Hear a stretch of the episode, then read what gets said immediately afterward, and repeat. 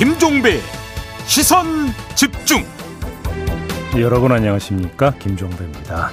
이 지지율이 정체 현상을 보이고 있는 더불어민주당의 이재명 후보 이 지지율 정체 현상과 함께 지적도 따라붙고 있습니다. 메모드급 선대위가 기민하게 움직이지 않고 있다 이런 지적이 민주당 안팎에서 계속 나오고 있는데요.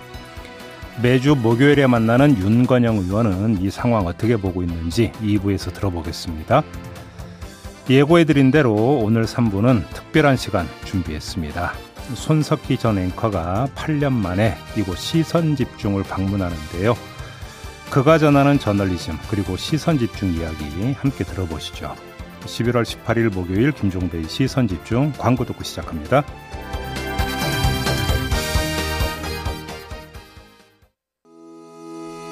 시선 집중은 촌철님들의 다양한 목소리를 기다립니다. 짧은 건 50원, 긴 건 100원인 문자 메시지 샵 8001번, 스마트 라디오 미니와 유튜브 라이브로도 시선 집중과 함께 하실 수 있습니다.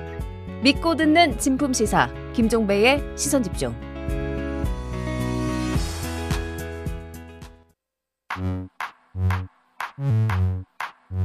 뉴욕에 뉴욕 타임즈가 있다면 시선 집중에는 JB타임즈가 있다 촌철살인 뉴스 총정리 JB타임즈 더 막내 작가와 함께 시선 집중의 문을 열겠습니다. 어서 오세요. 네, 안녕하세요. 더 막갑니다. 오늘도 삐딱선 정신에 입각해서 주요 뉴스 챙겨 드릴 텐데요. 음, 네. 먼저 촌철님들의 인사부터 전해드리겠습니다. 네. 오늘 손석희 전 앵커와 8년 만에 시선 집중이 만나는 날입니다. 그렇습니다. JB도 오늘 아침 좀 느낌 다르셨죠? 준비 열심히 하고 왔습니다. 아하, 어, 눈빛에서 지금 레이저가 손사람이 긴장하고 오셔야 되나요? 아, 긴장할 게 뭐 있어요. 오랜만에 친정 방문인데 편안한 마음으로 오시면 됩니다.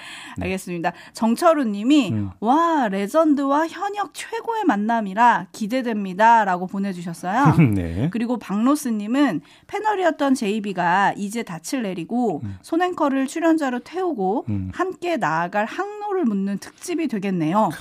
오늘만 기다렸습니다. 아, 그래요? 어, 몸푸시네요. 네. 당하시는 거 아니야. 살짝 걱정되네. 음, 그리고 알렉산드르님은 음. 김종배, 손석희의 만남은 우리나라 시사 명인들의 만남입니다. 진심으로 축하드립니다. 라고 보내주셨고, 정말 많은 분들이 기대를 하고 계십니다. 음, 저도 기대가 되고 약간 뭔가 울컥하기도 하는데요. 그러니까 손- 네. 작년이 시선 집중 20주년이었잖아요. 네. 그래서 많은 우리 애청자 여러분들하고 소통을 했었는데 20년 동안 한 방송을 지킨다는 게 사실 말처럼 쉬운 일이 아니거든요. 그렇죠. 근데 20년 동안 내내 시선 집중을 지키고 계신 애청자 여러분들이 많이 계시더라고요. 네. 저는 그분들이 지금 이 순간에 떠오르는데 아마도 이 마음속 깊은 울림을 가지고 손석희 전 앵커를 아마 반기실 거다 이렇게 생각을 합니다. 조금만 기다려 주시고요. 그러니까요. 잠시 후 8시 조금 넘어서 만나실 수 있으니까요. 네, 네. 잠깐만 자. 기다려 주세요. AS 타임 가시죠. 네, 도이치모터스 주가 조작 의혹 사건 핵심 인물 중에 한 명인 권오수 회장이 구속이 됐습니다. 음. 그러면서 김건희 씨가 늦어도 다음 주 소환이 될 것 같다.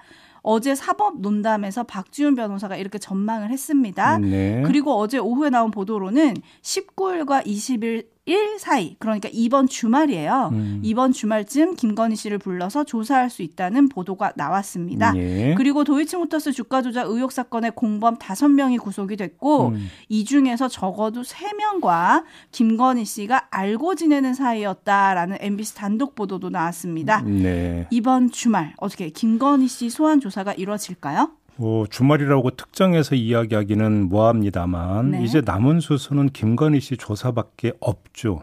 그런 것 같습니다. 네, 권오수 회장도 일단 구속이 됐고요. 이렇게 되어버리면 이제 남은 거 수수는 김건희 씨 조사이다. 뭐 이거는 뭐 누가 보더라도 명백한 사실이기 때문에 조만간 조사가 이루어지지 않을까. 뭐 이게 일반적인 예측 아니겠습니까? 네. 좀 지켜보죠. 네, 근데 김병민 윤석열 후보 대변인은 도이치모터스 수사가 계속 냄새만 피워왔다.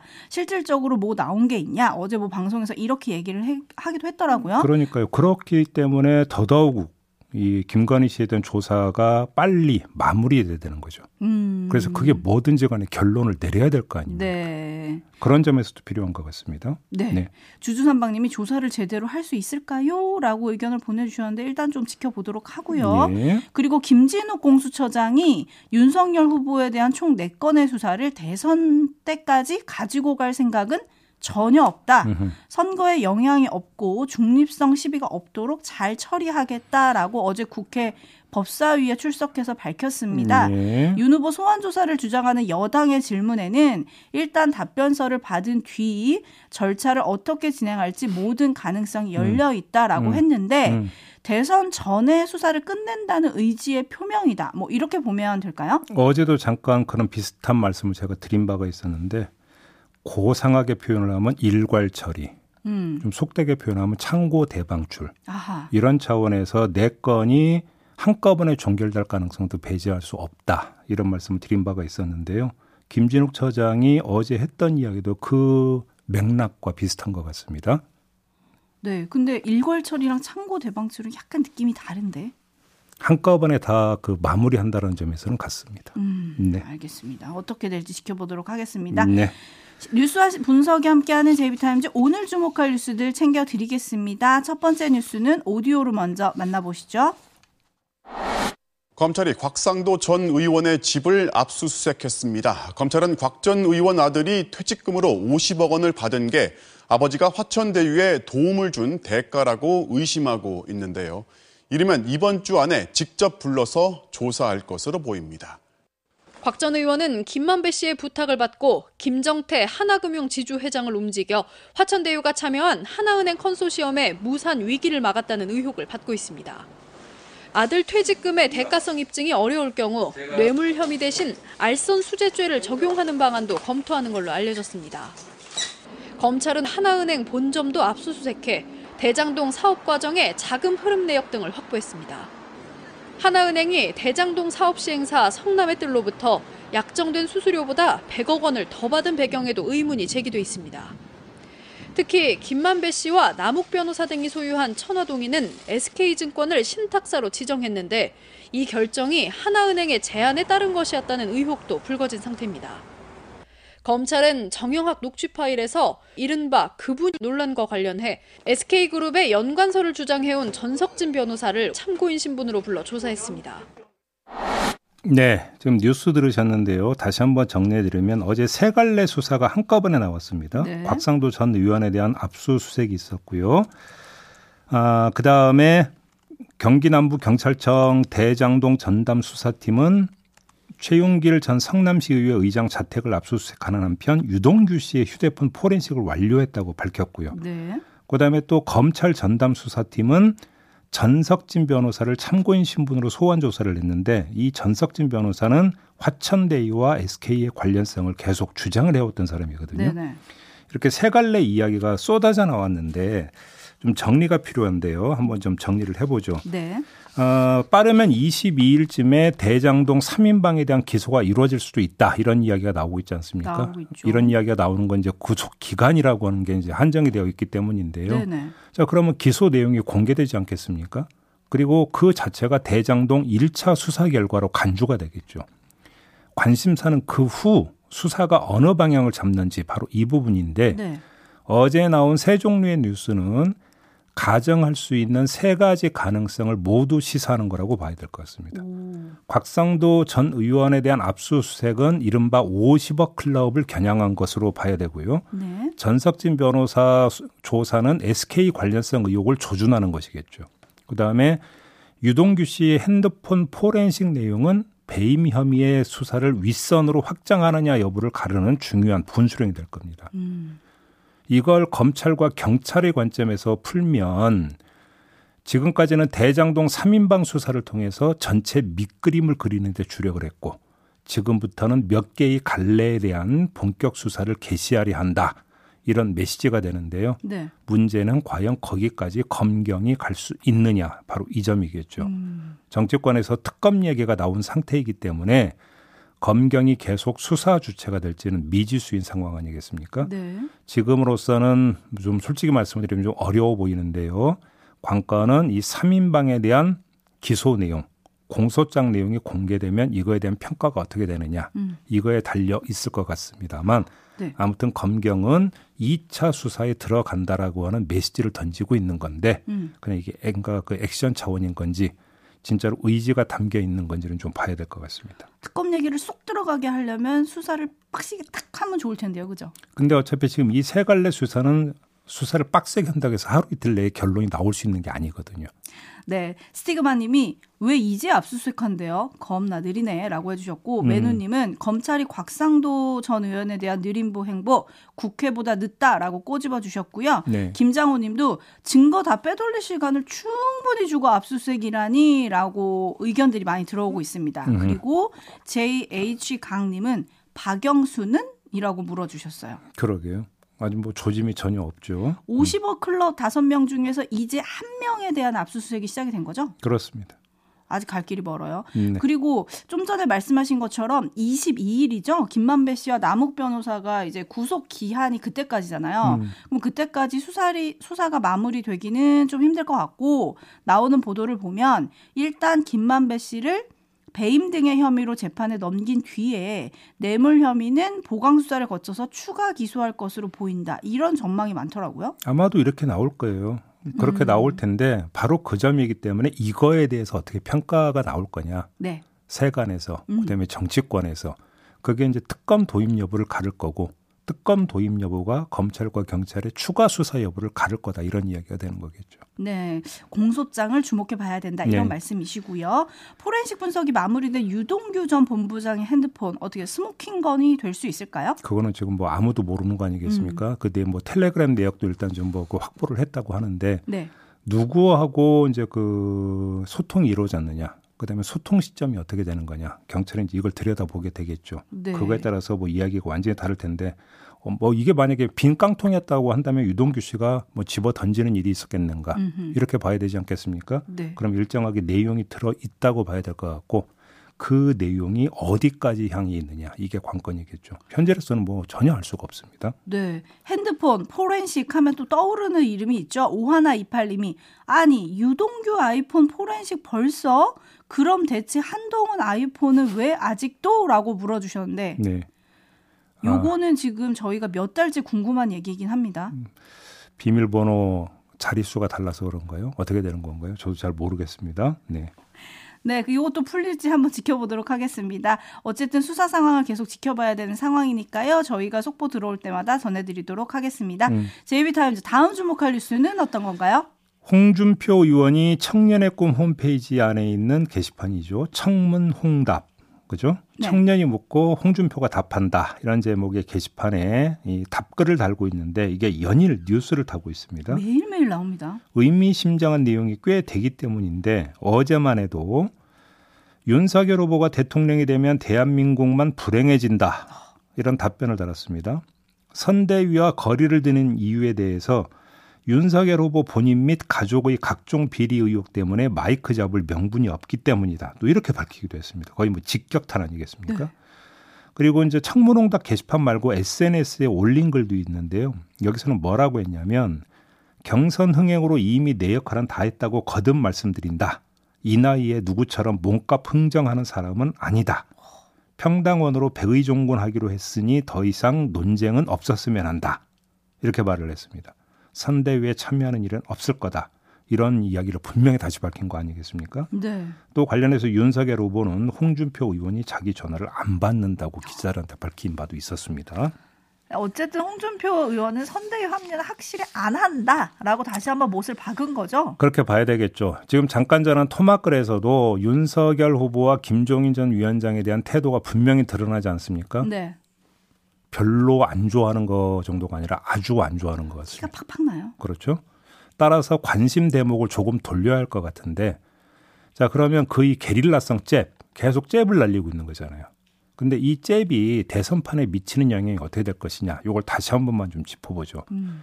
선대위에 합류하지 않은 상황에서 주변을 맴맴 돌면서 윤석열 후보와 김종인 위원장에 대해서 정치적 잽을 계속 날리면 그게 어떤 영향을 미치겠어요? 여기서 재미난 대목이 홍준표 의원은 또 정권 교체는 필요하다고 밝히고 있거든요. 네. 정권 교체는 필요하다고 하면서 정권 교체의 축인 후보에 대해서는 측면 공격을 계속하고 있는 거잖아요. 음. 자, 그러면 한번 조합을 해봅시다. 어떻게 되는 거죠? 정권 교체 동력이 올라가겠습니까? 떨어지겠습니까? 떨어지는 거 아닌가요? 떨어진다고 봐야 되는 거 아니겠어요? 이 정치권에서 흔히 하는 말이 있지 않습니까? 되게 할 수는 없어도 안 되게 할 수는 있다. 어허. 이런 말 많이 하지 않습니까? 네네. 정치권에서 이 범주에 들어가는 행동이 될 수도 있는 겁니다. 결과적으로는. 특히 그의 정치적 잽이 2030의 윤석열 후보 지지에 제동을 거는 효과를 만약에 발휘한다면 그건 잽 수준이 아니라 어퍼컷 수준이 될 수도 있는 것이죠. 어퍼컷. 예. 이걸 모를 리가 없는 홍준표 의원 아니겠습니까? 네. 정치 경력이 지금 몇 년인데요. 네. 그렇죠? 그런데도 계속 이렇게 윤석열 후보를 향해서 직격탄을 날린다. 다시 봐야 되는 대목이 되는 거죠. 이렇게 되면. 그런데 빈실버님이 음. 정치인의 말을 믿습니까? 라고 보내주셨네요. 그러니까 나중에 이제 전격적으로 선대에 합류할 수도 있는 거 아니냐? 네. 이럴 때 이제 쓰는 말이 그죠. 정치는 생물입니다. 그러니까요. 네. 지켜봐야 될 것 같은데 정혜원이 님이 음. 역시 홍준표 사이다라고 하트를 뿅 보내주셨는데 반면에 고덕가자님은 홍준표 의원도 소심하네요라고 상반된 평가가 지금 올라오고 있다. 이런 걸 좀 전해드리고요. 소시, 소심하다는 평가는 더 세게 질러야 된다는 이야기인가요? 아니죠. 본인이 졌으니까 저런다 이런 거 아닐까요? 아 뒤끝 장렬한다. 네네네. 음. 제이비처럼. 자 HBY 왜또 여기서 나를 왜 엮는? HBYI님은 네. 유튜브 보니 박지훈 변호사 전화는 받던데 윤 후보 전화는 안 받는 홍준표 의원이시네요.라고 아, 또 꼬집어지셨어요. 이분은 또 짤짤이 쇼 또 애청자시구나. 네. 네. 그런데 음. 저는 좀 이게 궁금하더라고요. 홍준표 의원이 계속 이런 스탠스라면 야당 지지자들이 보기에는 음. 정권 교체 자체를 가로막는 회방꾼으로 또 지목이 될 수도 있잖아요. 아 그러니까 제가 좀 전에 말씀을 드렸잖아요. 입으로는 정권 교체가 필요하다고 이야기를 하는데 정권 교체에 나선다라는 후보는 후보에 대해서는 계속 잽을 날리고 있는 거죠. 네. 이렇게 돼버리면 말 따로 행동 따로가 되는 건데 그러면 데미지가 더 큰 게 말이겠습니까? 행동이겠습니까? 말. 행동이 행동이죠. 행동? 그렇죠. 둘 다. 윤석열 후보에 대해서 계속 이런 식으로 해버리면 윤석열 후보에게 그 이미지 마이너스 효과가 당연히 발생하는 거 아니겠습니까? 근데 대선까지 계속 이런 스트레스를 유지할까요? 그게 좀 궁금하긴 하더라고요. 바로 그게 이제 문제인 것 같은데요. 좀 보죠. 뭐 대선 아직 이제 초입이지 않습니까? 뭐 상황이 또 네. 어떻게 바뀔지 모르니까 말 그대로 생물이니까 좀 봅시다. 단정을 하지 말고. 네네네. 그리고 국민의힘 선대위 발표는 대체 언제 되는 건가요, 제입이? 저도 궁금한데요. 아. 뭐 이르면 17일 어제죠. 17일이면 네. 이르면 17일에 발표한다고 했는데 어제 나온 이야기에 따르면 이르면 다음 주 중 뭐또 네. 이렇게 이야기가 나오더라고요. 오늘 권성동 사무총장 인선만 원 포인트 발표한다. 뭐 이런 내용이 나오고 아무튼 있는데. 재미난 게 지금 김종인 전 비대위원장이 뭐 비토를 하고 있다 이런 이야기가 나오잖아요. 네. 저는 이 장면을 보면서 참 재미난 게 김종인 전 위원장은 무슨 권한으로 저럴까? 라는 생각을 한번 해봤거든요. 지금 누구보다 몸값이 올라가 계시니까? 그러니까 얼핏 본다면 윤석열 후보가 결정을 하면 되는 문제잖아요. 그러니까요. 어 김재원 최고위원이 그랬죠. 모든 권한은 대선 후보에게 있다. 그러니까요. 근데 지금 나타나는 양상을 보면 그게 아니잖아요. 네. 결제받는 것도 아니고. 음. 참 정치라는 게 참 신묘해요. 그런 거 보면 네. 오묘하고. 아무튼 요 문제도 좀 지켜보고 저희가 음. 또 내일 얘기를 할 것 같습니다. 네. 뉴스와 분석이 함께하는 제이비타임즈 다음 주목할 뉴스는 어떤 건가요? 여객 자동차법 개정으로 작년 1월부터 택시 산악금 제도가 금지됐습니다. 금지됐다고요? 네, 법으로는. 오. 하지만 현장에선 변칙으로 계속 운용돼 왔죠. 예를 들어서 한 택시 회사의 경우인데요. 지난해 1월에 단체 협상을 통해서 어, 성과급 월급제를 도입을 했습니다. 이게 어떤 내용이냐면 기사가 매달 벌어야 하는 최소 수입을 470만 원으로 딱 정한 다음에 어, 540만 원을 벌면 이제 70만 원 더 번 거 아니겠습니까? 네. 기사에게 60%를 그 이상 금액에 대해서는 65%를 배분하는 방식입니다. 음. 근데 한 기사가 지난해 3월에 이 최소 수익금을 채우지를 못했어요. 그 이후로 승무정지 7일의 징계를 받았습니다. 오.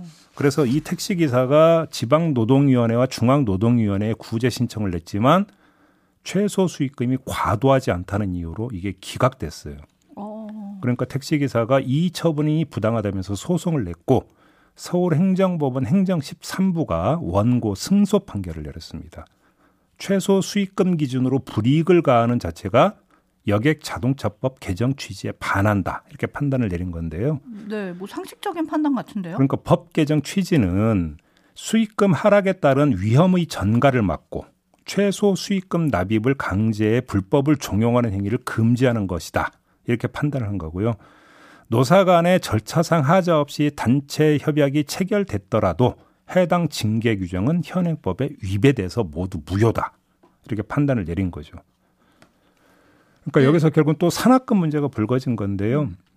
하나 좀 봐야 될 게 있습니다. 이런 모든 문제를 해결하기 위한 가장 근본적인 해결책은 완전 월급제가 되면 되는 거 아니겠습니까? 그렇죠. 그런데 여기 폐지가 됐으니 갈 길이 먼 거고요. 재판부 판결에서 또 하나 놓치면 안 되는 게 원고 손을 들어주면서도 성과급 지급 자체, 그러니까 성과 월급제가가 위법한 건 아니다 또 이런 판단을 내렸습니다.